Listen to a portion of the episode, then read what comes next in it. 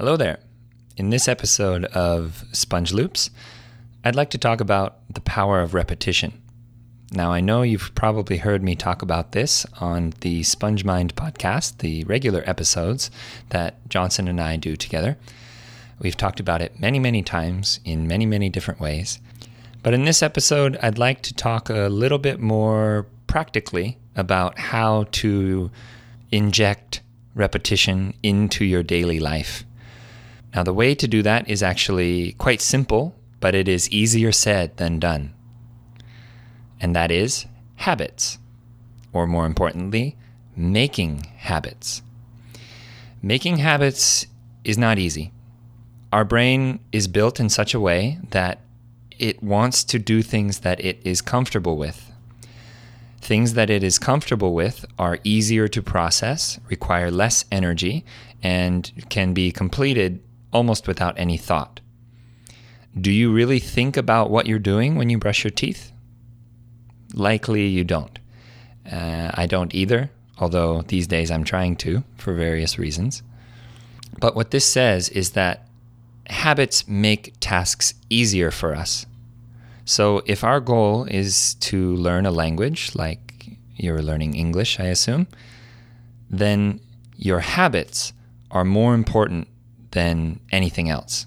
In fact, the quality of your English habits, your English related habits, determines your English ability. So let's unpack this a bit. Clearly, as someone who is listening to Sponge Loops, you understand the power of repetitive listening. Hopefully, you have received some sort of benefits from, from listening to the Sponge Mind podcast or Sponge Loops. But what I've noticed is that most people who use these these audio files for repetitive listening listen to them a few times here and there. So maybe one day they'll listen to it three times, uh, and then another day they'll listen to it five times. On a Monday, they'll listen to it in the morning, and on a Friday, they'll listen to it in the afternoon. And this is good. It's definitely better than doing nothing, doing no listening at all.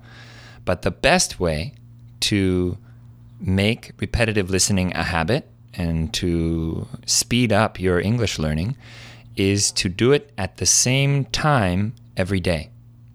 Now, when I say time, I don't necessarily mean the time you see on your watch, like 3 o'clock, 8 a.m.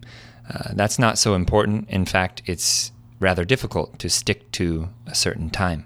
What I mean is do this repetitive listening every time you do a certain task. So every time you do that task, you also do repetitive listening. When making habits, the most important thing is the cue.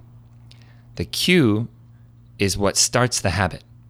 And each time that cue occurs, or each time you notice that cue, if you immediately begin repetitive listening, then eventually those two events in time will be paired together.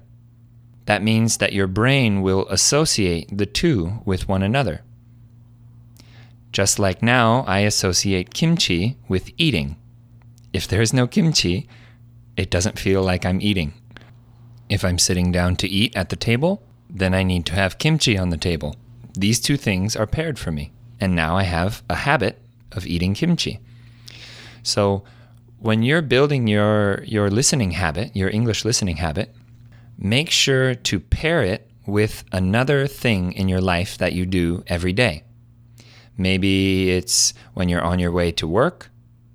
So if you get in your car, when you turn on your car, then plug in your your phone and begin listening. Or if you ride the subway or take public transit, then before you get on the subway, or be, maybe even before you leave your house, plug in your headphones and start listening. Whatever it is, make sure that you start listening when you do the same task every day. So give this a shot and let us know how it goes. Take care. Until the next episode.